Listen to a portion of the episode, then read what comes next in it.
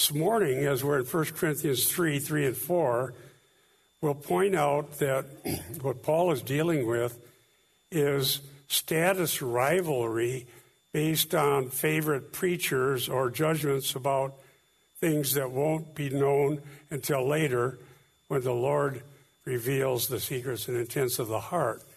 So I'll read the text on the next slide here, 1 Corinthians 3 3 through 4, do an overview, we'll pray, and then dig into the text. For you are still of the flesh, Paul said, for while there is jealousy and strife among you, are you not of the flesh and behaving only in a human way? For when one says, I follow Paul, and another, I follow Apollos, are you not being merely human? Let's pray and we'll dig into this.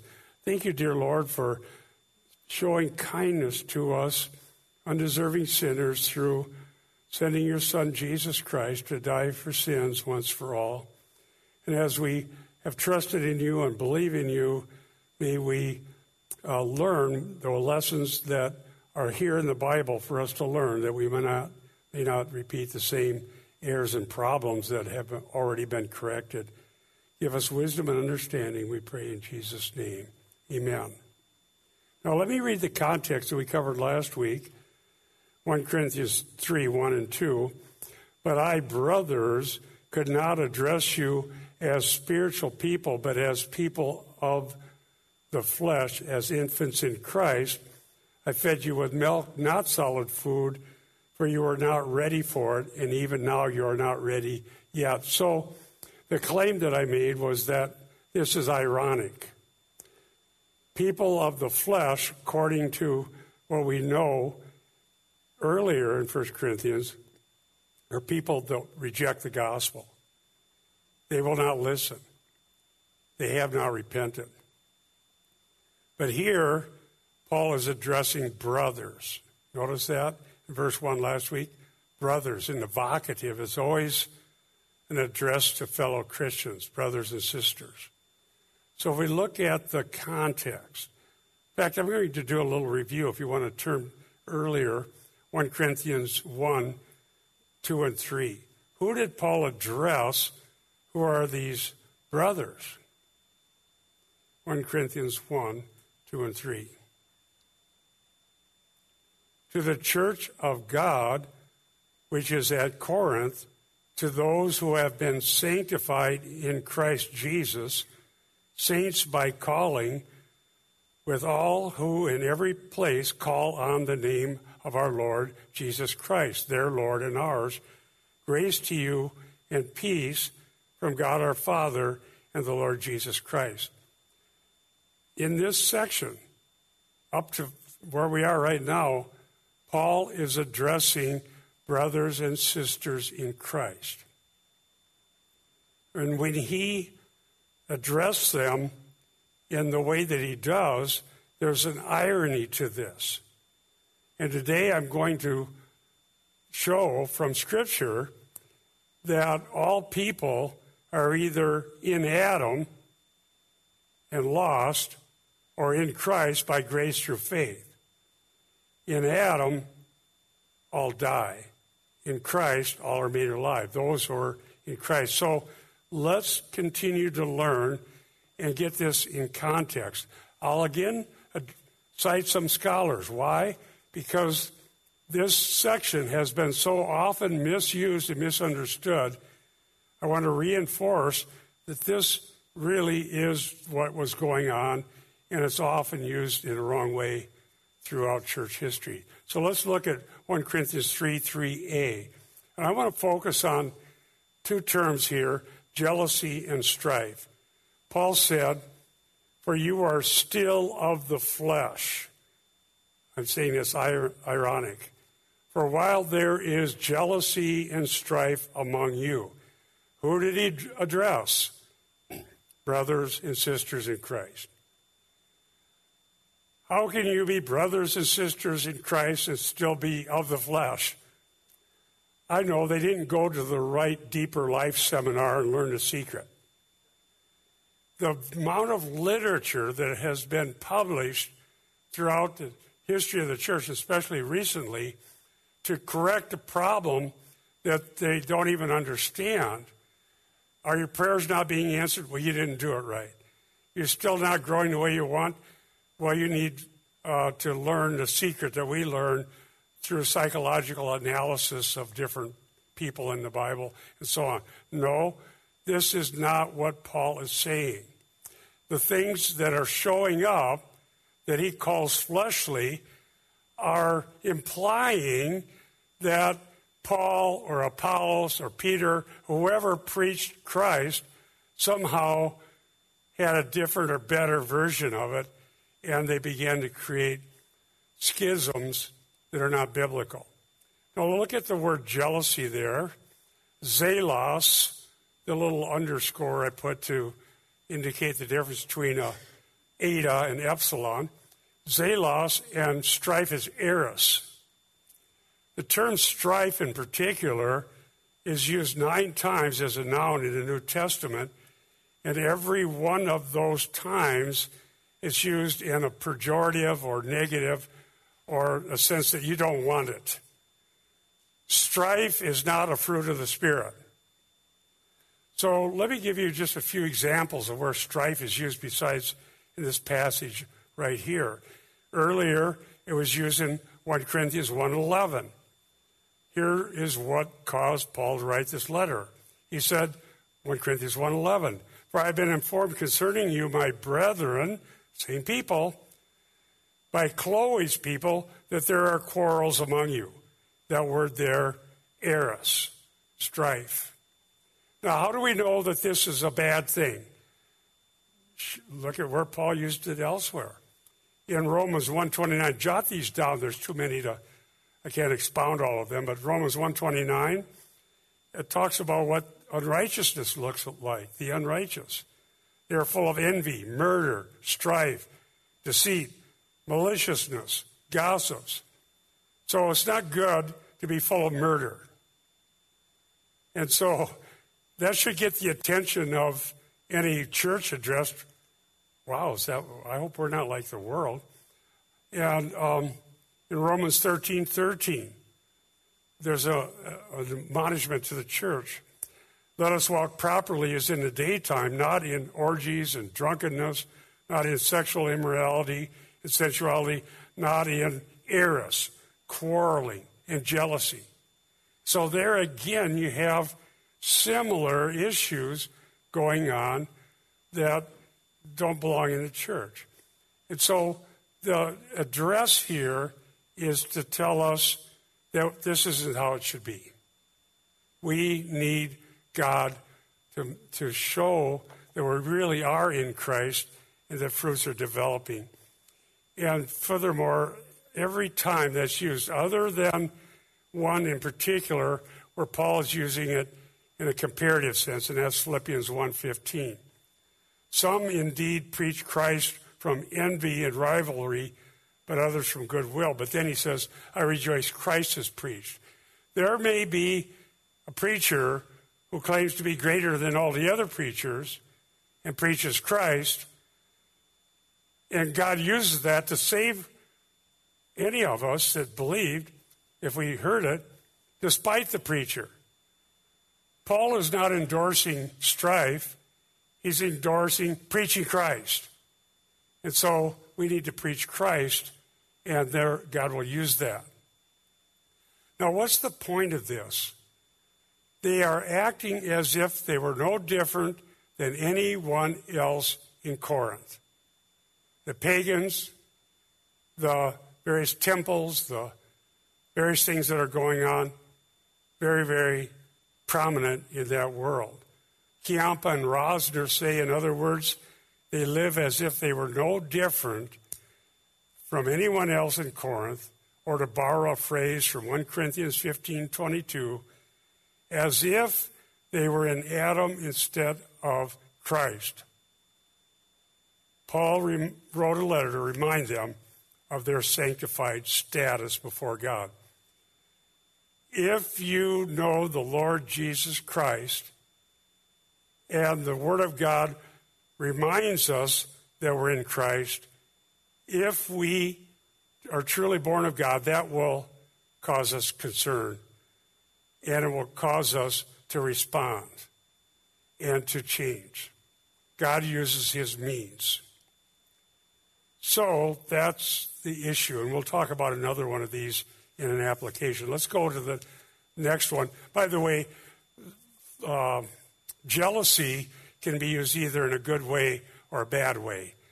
It, you can be jealous for the church in the sense that you want Christians to live up to the calling, or you could want something that's not yours. That would be bad. So let's go to the next part of this verse. Are you not of the flesh and behaving in only a human way? Now, here's why I chose that translation. The word is kata anthropos, according to man. And are you not just living according to man? To be human, if you study anthropology, you should be studying what man is like, what humans are like. If you are living according to fallen Adam, you're just being human. And so fallen humans start uh, being jealous, creating strife. I'm this, I'm that, I'm better than you, I'm better than that one. I'm the one who should be honored. I'm the one who's important. I'm the one that, in fact, I was um, doing some research for a book a few, actually over a decade ago, and one of the preachers says, We're the ones we've been waiting for. That's probably not a good slogan. we are in Adam and we're proud of it. We're waiting for us. And the people that taught that believe that there, there's such a thing as inevitable progress and spiritual and moral evolution. And so get rid of the categories and you'll evolve.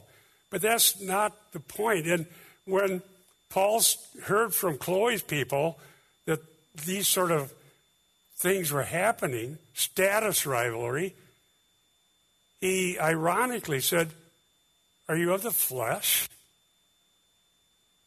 Do you really think that if you believe the gospel through Apollos' preaching or my preaching, it makes any difference? Are you in Christ or not? He even said earlier, is Christ divided? So you're behaving and thinking in a human way, according to man.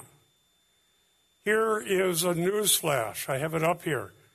You, they didn't need the gospel to be like this, nor do you, nor do I. Christian faith does not depend on being honored by the fallen world around us. We don't need to be popular with the fallen world. In fact, that would be something that would be alarming. And in the church, if, if we're part of the family of God and we're born of God, the greatest honor that anyone could have has already been bestowed upon us to be called brothers and sisters in Christ. That is of eternal honor, and it cannot be taken away. It's given as a gift. Now, the word sarkikoi, uh, I have the singular here, of the flesh, is ironic. And it says you're walking around, interesting word in the Greek. Peripateo means to walk around like this or walk concerning this way. So when God delivered us from death. He sent Christ who died for sins once for all, the just for the unjust, and he made us part of the family of God. Any role in the family of God is a fantastic honor we don't deserve. And we're not able to look around and decide who's more important. That gets determined later at the judgment seat of Christ. And there's rewards. We'll see that in a bit. Another scholar, I want to show you that when I first saw this in the commentary by Gordon Fee in 1987, it really answered a ton of questions. He didn't make it up, it was always there in the Greek, it's always there in the New Testament.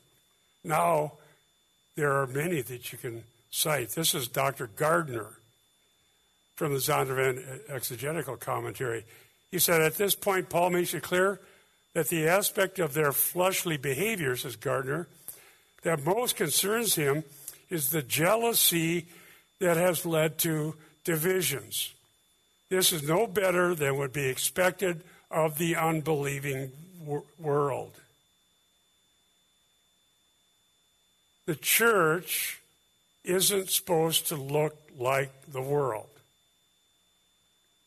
And the particular issue here, there are other issues later where there are people that needed church discipline. But here, the issue schisms, divisions, jealousy, strife. I'm better than you because I follow this preacher rather than that preacher. That would be like the various pagans. Let's go to verse 4. Here it says explicitly what the issue is. Here's the evidence. For when one says, 1 Corinthians 3 4, I follow Paul, and another, I follow Apollos, are you not being merely human? He's not saying they're not human. When we're redeemed, we're saved by grace. We're still humans. But in this context, he's saying, you're behaving like the people in Corinth did, and like you did yourselves before you came to Christ. You, the Holy Spirit doesn't come to create divisions, but to show us, as we're born of God, that we all are part of the family of God, and we're all used by God, and how well that happens is known to God and will be rewarded.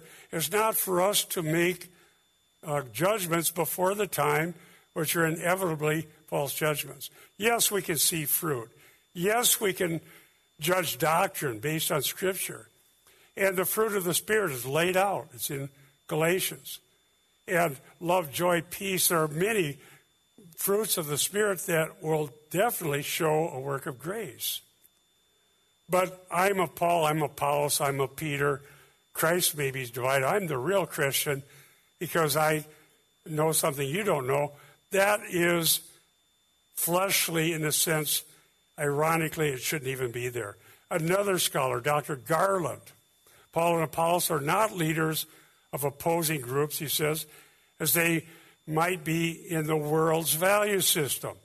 Paul pronounces that they are only servants of God who have no significance independent of Christ. That's Dr. Garland. The reason, he continues, he does not mention the Cephas or Christ parties in the following example is not because the Corinthians of the Corinthians misplaced loyalty to himself or Apollos, maybe the excuse me, I got that wrong.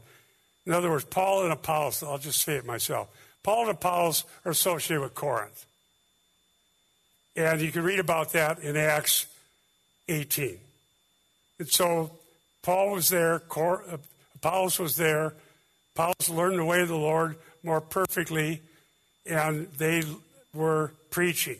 And so the report from Chloe's people is saying this is, this is divisive. Some people think they have a better standing before God based on what meeting they went to when they came to Christ.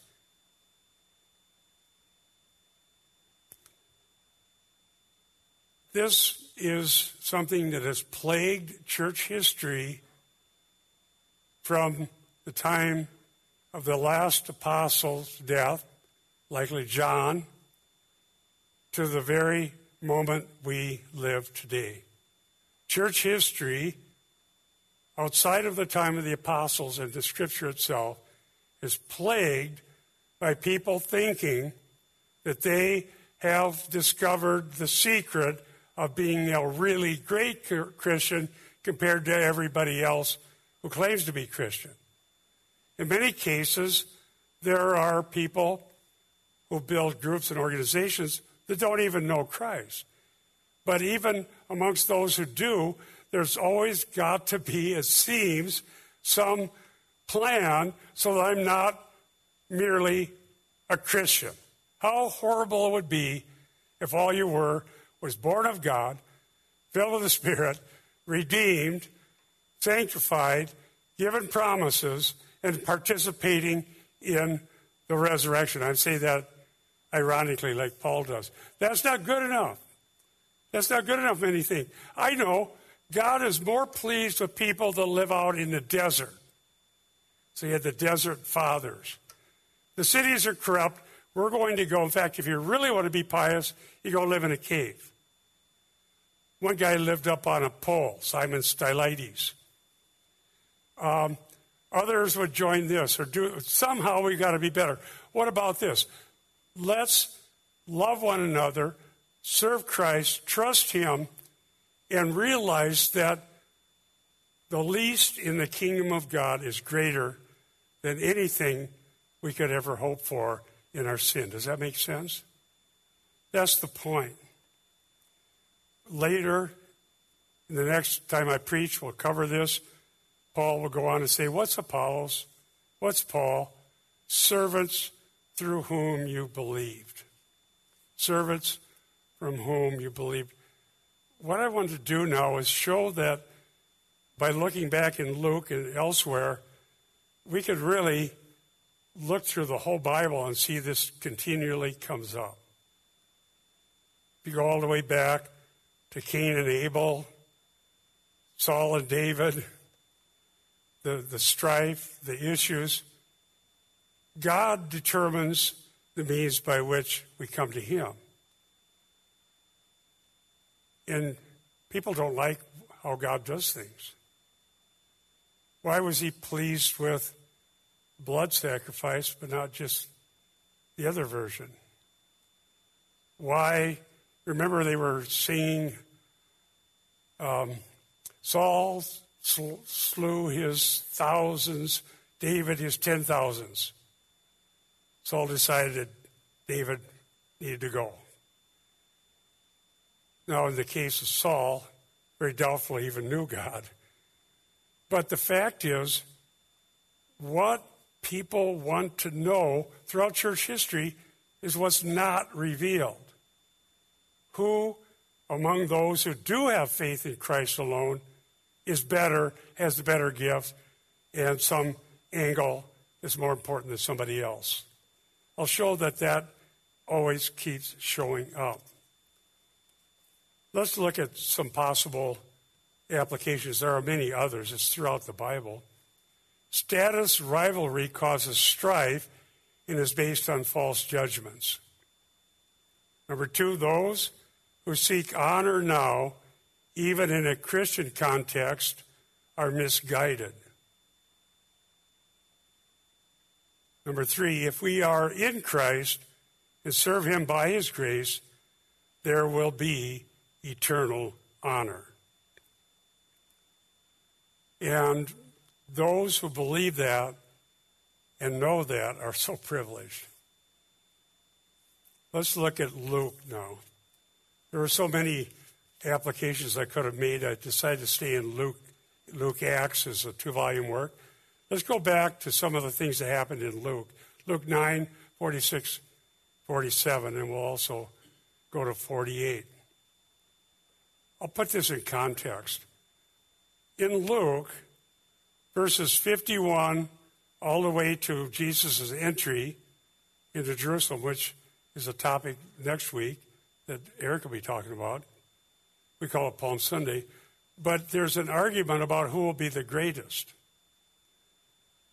Luke is laid out so that Luke 9:51 goes all the way up to the entry, and it's a journey. He set his face, using terminology from the prophets in the Old Testament. He set his face to go to Jerusalem, but Jerusalem is the place that rejects those who are sent to her. And an amazing thing, and so he's talking about crucified, rejection, and so on just before the travel narrative starts in 951, they're arguing about who's the greatest. Let me read it. Luke 9, 46, 47. Then an argument started among them about who would be the greatest of them. But Jesus, knowing the thoughts of their hearts, took a little child and had him stand, stand next to him. As I said, the arguments are common in Luke about status. That's a theme. We must get something right. When we study the Bible, if there is an illustration, we need to understand what it meant in that context. Many times, we import our values back into the scripture and figure a meaning that really wasn't there. In their world, the child had no status in regard to who's the greatest. In fact, children love to argue about who's the greatest. well, I saw that my whole life on the school bus going into town. And um, there were fights in the schoolyard, and so it's not like children are that humble. My, my mom would tell you, I definitely was not. But God knows how to humble those who walk in pride. But here, the issue is comparing one with another. Who has status? The child did not. That would not give them any place of honor to be such a child. Notice it says, knowing the thoughts of their hearts. Did you know? Here's another proof of the deity of Christ. God knows the heart. God is the heart knower. Christ himself knows the thoughts of the heart. And so we don't know the heart, but God does. And his judgment takes that as part of his consideration is are we serving honorably by God's grace, whether people think that our role is important or not? Let's go to verse 48.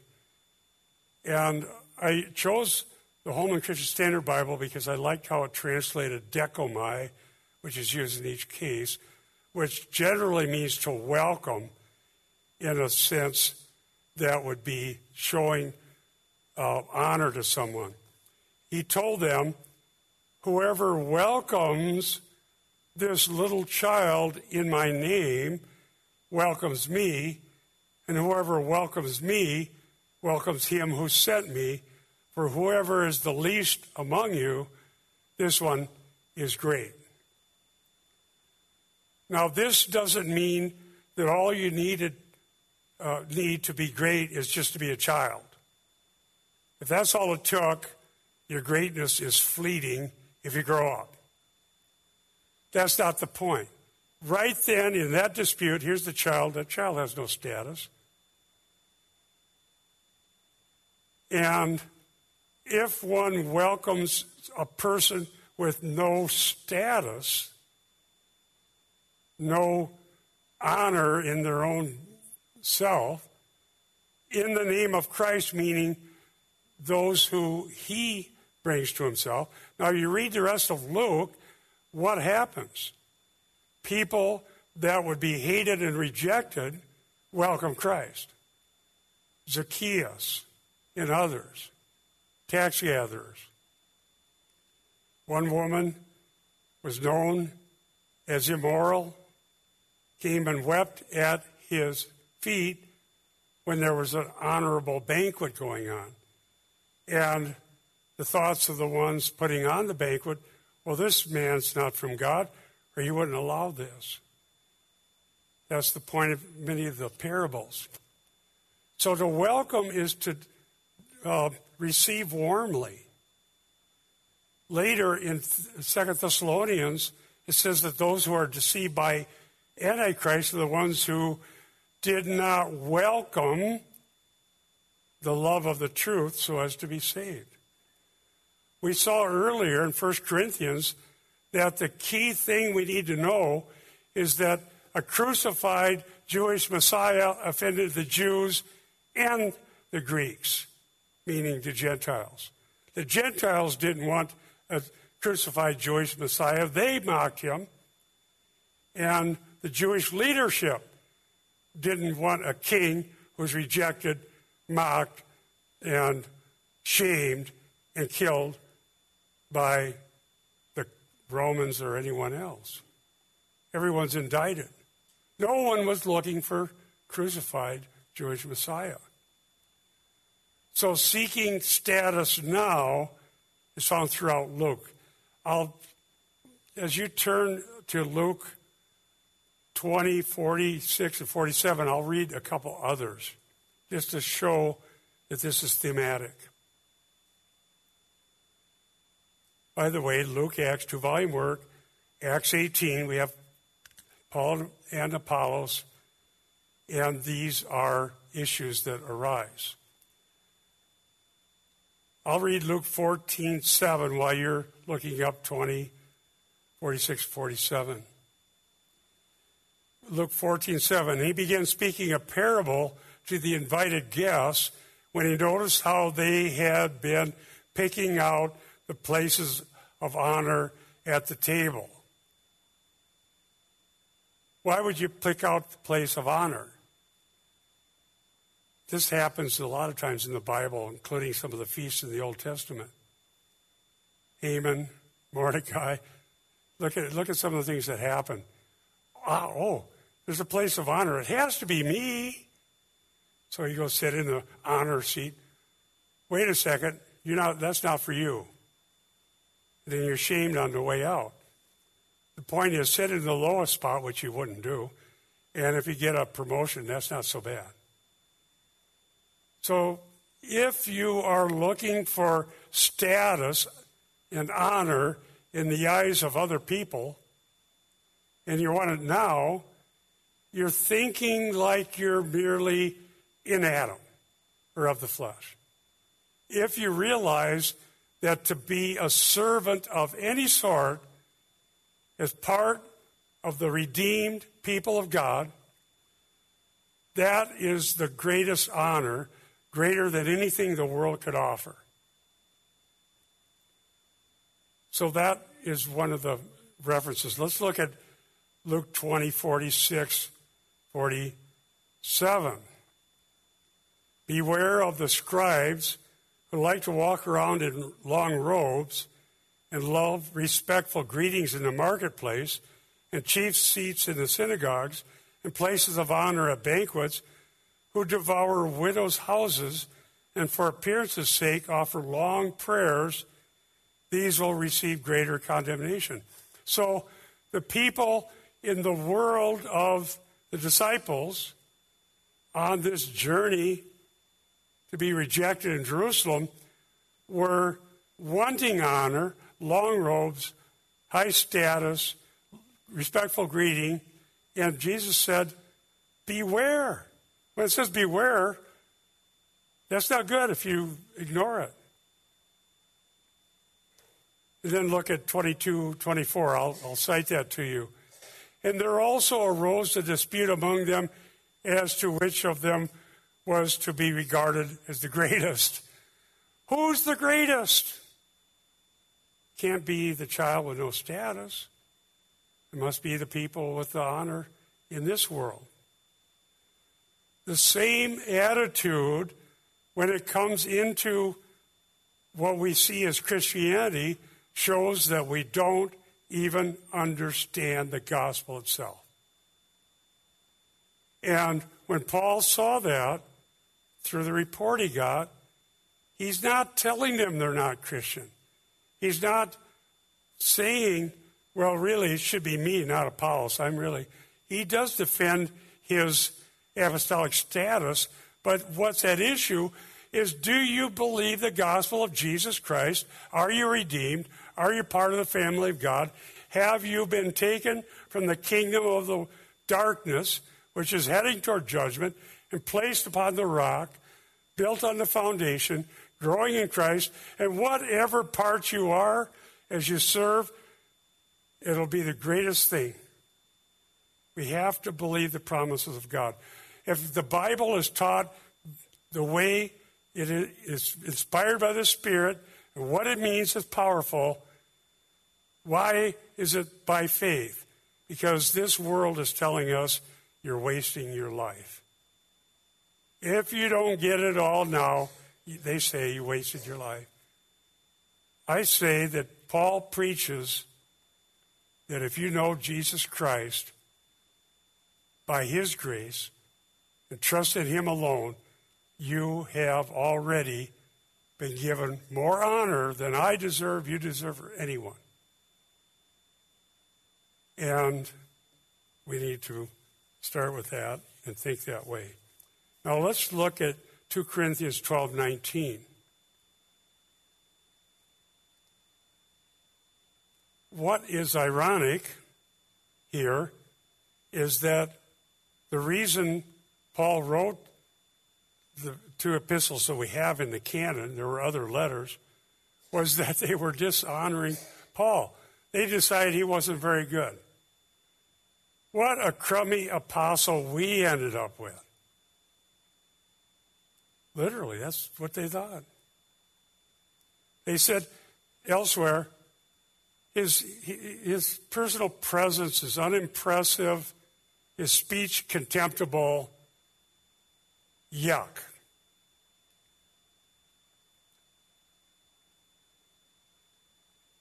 2 Corinthians 12 19.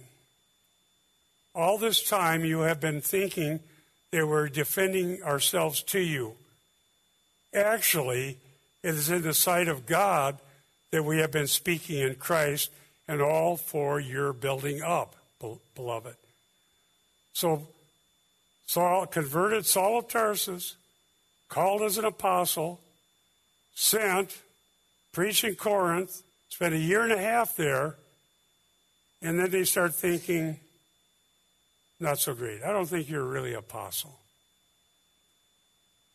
But the fact is, God is the judge, and the apostle had acted for their benefit. Notice the last word in this uh, verse, beloved.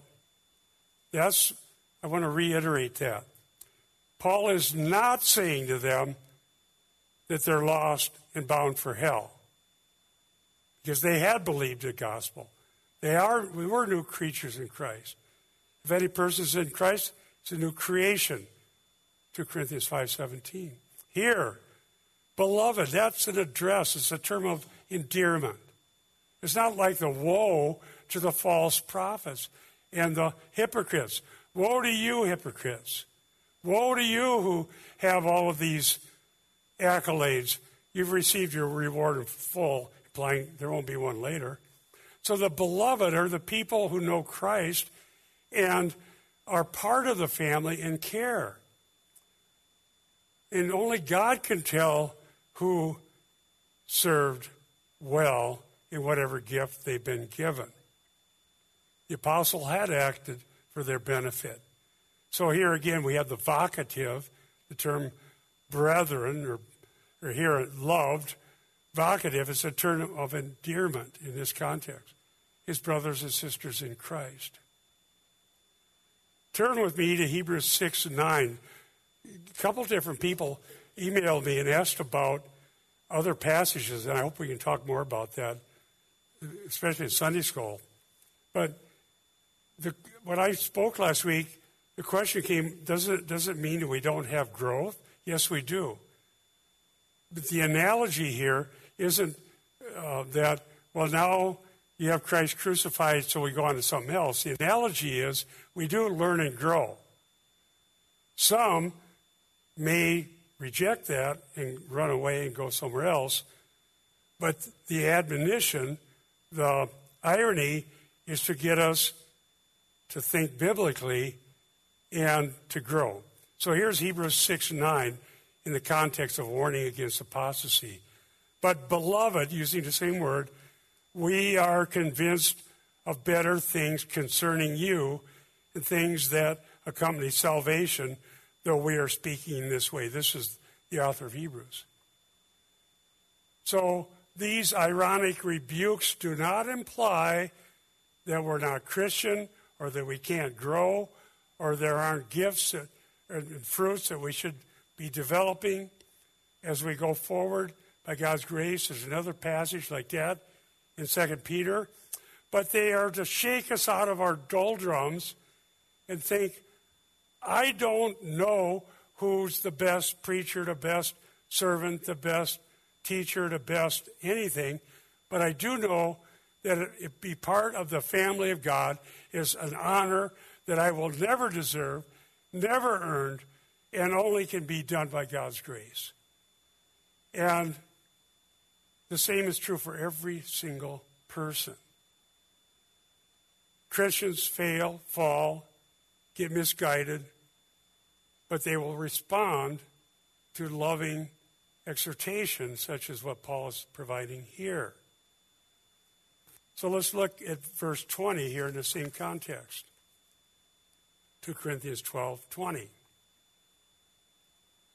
Paul said, For I'm afraid that perhaps when I may come, I may find you to be not what I wish, and be found by you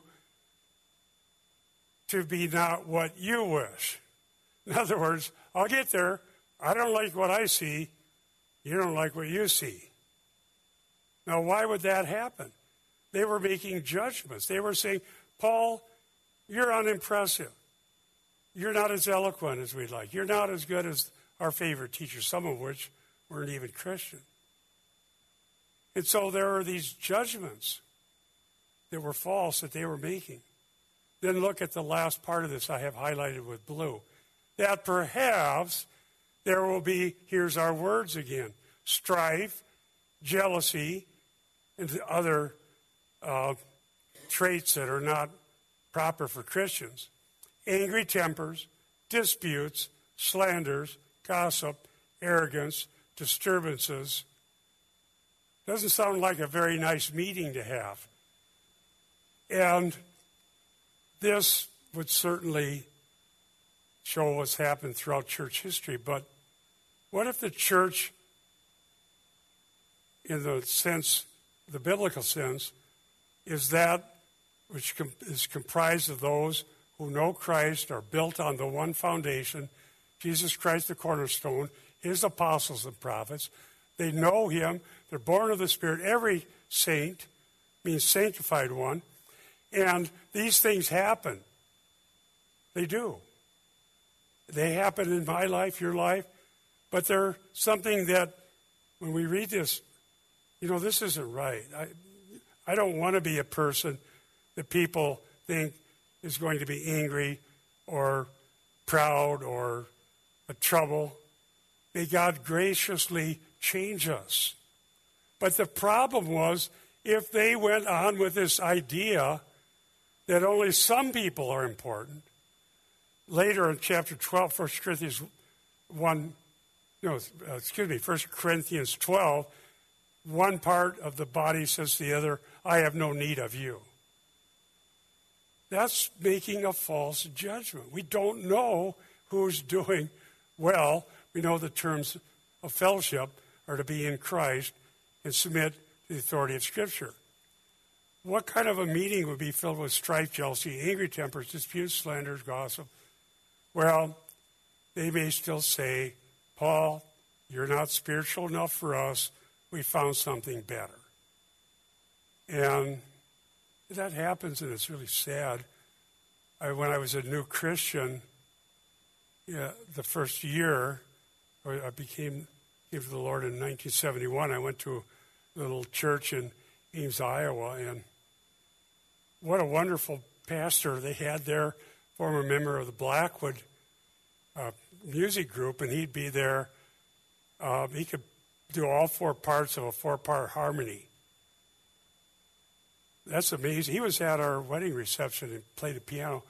He played a piano and tenor, bass. You, He could do it. Part of Blackwoods, and um, there they had a situation where he didn't get paid unless the the money that uh, would be given would be how much he got paid. Well, some people didn't like him, so they gave their money to missions so he wouldn't get paid. And so it goes at times. But money isn't what we're here for. And I thought, wow, Reverend Griswold was such a joy and such a blessing. He always had a big smile. He taught us how to eat pecan pie Texas style.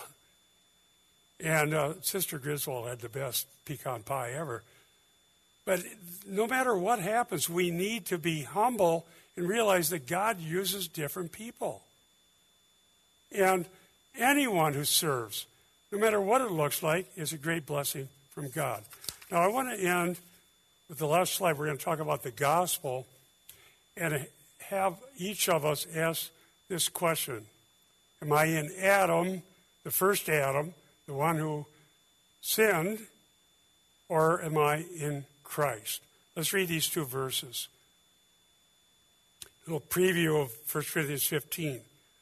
For since by a man came death, by a man also came the resurrection of the dead. For as in Adam all die, so also in Christ all will be made alive. Now, often I've asked about this. How is it that you could be in Adam the sinner, the old Adam? Not do a thing. How is anyone in Adam? You're born. You become in Adam by natural generation. You're in Christ by supernatural regeneration.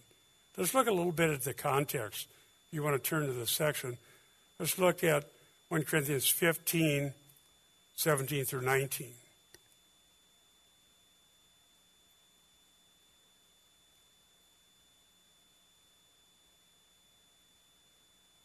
Paul said there, and if Christ has not been raised, your faith is worthless. You are still in your sins. Stop right there. Think about that. I have heard so much in popular pop Christianity that the point of the Christian faith is to be happy, to get your way, your best life now, how to how to solve problems, how to get rid of uh, the, the issues that we were just looking at some uh, books on prayer. Your kids don't want to obey. Well, I don't never heard of that. Uh, so common life problems are what we focus on. But that's not the point. Every culture, every fallen sinner in the world has the problems everybody else has. Okay? But if Christ has not raised, your faith is worthless. Is it true that just believing in something is better than believing in nothing? No. If you believe in the resurrection of Christ, and that's the ground of your hope and your faith, and it's not true, Paul says that's worthless. He didn't say, well, go to the church of positive thinking and then it won't matter. He said, Your faith is worthless. Why? You're still in your sins. If sins are not forgiven, we're lost.